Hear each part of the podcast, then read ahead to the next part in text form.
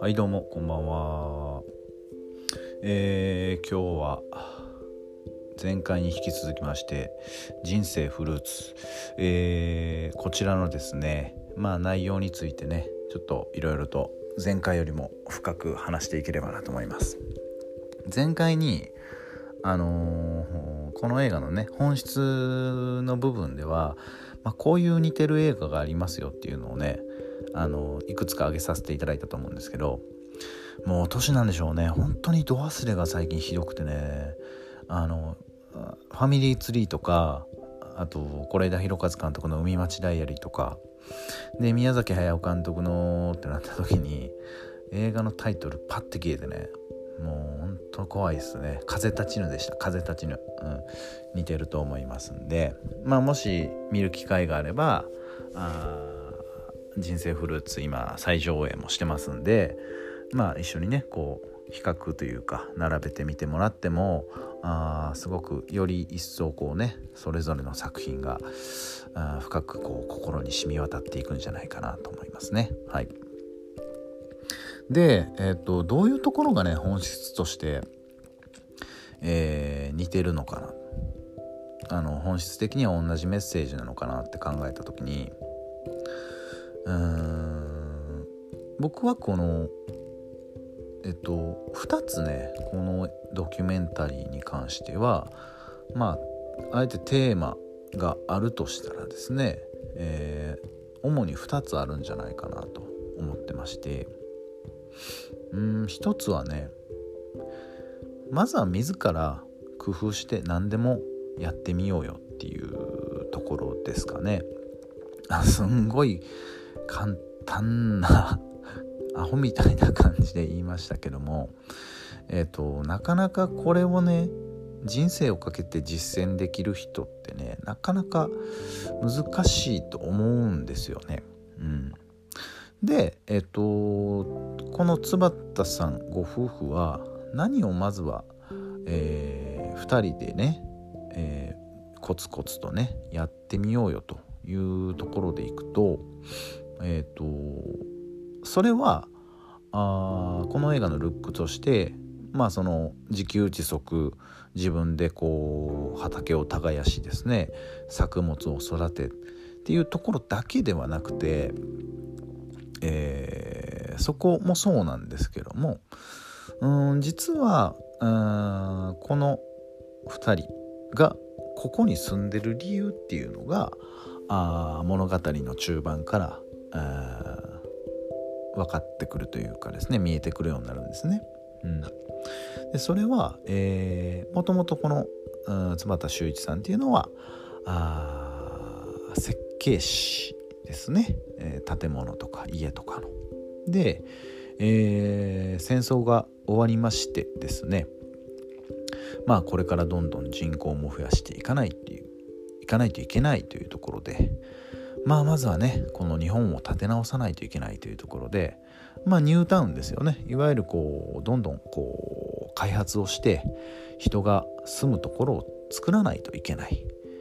で、えー、津畑さんの会社あチームにもですねそういう国からのですねあの方針っていうのが決まりましてまあ仕事の依頼が来ると。で、えー、そういったチームの、まあ、リーダーというところで津畑さんは修一さんはなるわけですけどもうんこれがあ実はこう津畑さんはですね、えー、もちろん山を開発するわけなんですよね。自然をこう破壊して、えー、何か建てないといけないってなった時にでもその中でもしっかり風がね通るようなあ自然とこう共存できるようなね、えー、設計アイディアっていうのを、えー、作り上げたわけです。こう構造した構想したわけなんですけども。でも実は実際出来上がってみるとですね、えー、いわゆるかもかまぼこ型というか箱型の無機質なあとにかく人が住めるような団地をとにかくたくさんこう並べるだけっていうようなあ国の方針という形で、えー、全く津畑さんうん修一さんがあ思い描いてたものとは違うものに、えー、形として結果としてはなってしまったというところです。はいでここでですね、えー、津畑さんご夫婦はまずは何でも自分でやってみようというところでうんそこでですね、えー、実際に自分がこう思い描いていたような、えー、生活営みっていうところを実践してみようじゃないか。というところで、えー、森林をしっかり植えた中に家を建てましてでそこでコツコツコツコツと、えー、作物を育て、えー、自然との共存をしながらあ本当にさっき言ったような風が通るようなねそこだけこうポンと森ができたようなお住まいなんですけどもうんそれを一生をかけて、えー、行ってるっていうところなんですね。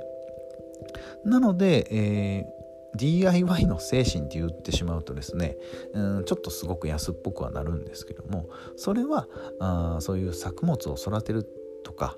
あ結構凝り性なんでね。あの修一さんがねなんか孫娘さんのプレゼントとかも手作りだったりとか。もともとそういう凝り性で何でも作りたい、まあ、設計士っていうのもあるんですけどの置いといたとしてもですね、えー、そういうこう人生をかけて思想のもと自分がやりたかったやりたかったやりたかったことっていうのをあそこで、えー、自分でこうやっていくっていうまあちょっとこうマッチョ的な言い方すると生き様ですよね。それを、えー、描いている作品になりますというところですね。本質的にはあそういったところになります。はい。で、えー、もう一点2つあると言いましたけどももう一点はですねまあどういったものかと言いますとうーんさっき言ったようなまずは自分で何でもこう考えてやってみようというところと、えー、それこそ畑の土のように、えー、コツコツコツコツと、えー、キキキリンさんもナレーターでね参加してますけども土が肥えて作物が育ってそれをまた、えー、食料として、えー、力に変えてでそこからまたこう種を植えてで土が肥えてこう脈々と何かをこう受け継いでいくっていう作業をそういった生活の中でですね営みの中で、えー、実は繰り返しているんですね。でこの何かをね、えー、こう伝えていくうんそして受け継がれていくっていうところで僕はファミリーツリーであったりとかあそれから海町ダイアリーっていうところに、えー、本質的にはすごく似てるんじゃないかなっていうのはすごく感じた部分ではありますね。はいで風立ちぬに関しては、えーと、風立ちぬもいわゆる戦争っていうところが話の舞台にはなるんですけどもんこの人生フルーツの中でもやっぱり戦争これは後戦争後のあお二人の人生を歩あの描いているものではあるんですけども、えー、風立ちぬと同じく自分がこう作ったものがうんそれから想像したもの描いてたものっていうのの慣れの果てうんその使われ方であったりとか。でそこからの人生っていうものをあ両作品では描いていたようなあ僕は考えというかそういうふうに受け取ったのであこの作品は似てるんじゃないかなと僕は感じました。はいというところがですねこの作品の本質めいたところなんじゃないかなと思います。はいでまああちょっとネタバレにはなりますけどねなんかこう変にねえっとそういあの演出というかねうん実はまあ修一さんがですねえっ、とこの作中にですね、えー、実は亡くなってしまうっていうところはあるんですけどもなんかね締めっぽくねその変にお涙ちょうだいっぽくそれをね話の終盤に持ってきたりとかではないんですよねちょっと時系列を変えてるんですよ。うん、そこも僕はすごくいい演出だったんじゃないかなと思います。はいでねあのこれちょっと語弊があるかもしれないんですけど死に様あのそのまあ彼が亡くなった後のご家族の対応っていうのがまさに、えー、すごいさりげない部分なんですよ。あのご家族の方がね変にこうしんみりした部分っていうのはあまりなくてですね、えー、こういったことが好きだったからねっていうようなすごく明るくね、えー、彼を送り出してるんですけどもすごくねそこも何かね彼がやってきたことっていうのが受け継がれてるっていうのがすごく垣間見えてあのすごくなんかごめんなさいね簡単な表現になっちゃいますけどすごいジーンときたというかねうんよかったなと思いますはい。というところで、えー、人生フルーツのお話は、まあ、以上となります。あのー、おそらく前も言いましたけども5年後10年後15年後、えー、いろんなこう人生のねドラマが待ってると思うんですよね、えー、結婚したりとか子供ができたりとかね、えー、まあ、大切な方がこう亡くなったりとか。そういうこう何かね、えー、そういったことのうーんなんか節目節目にね何かこう思い出すようなね、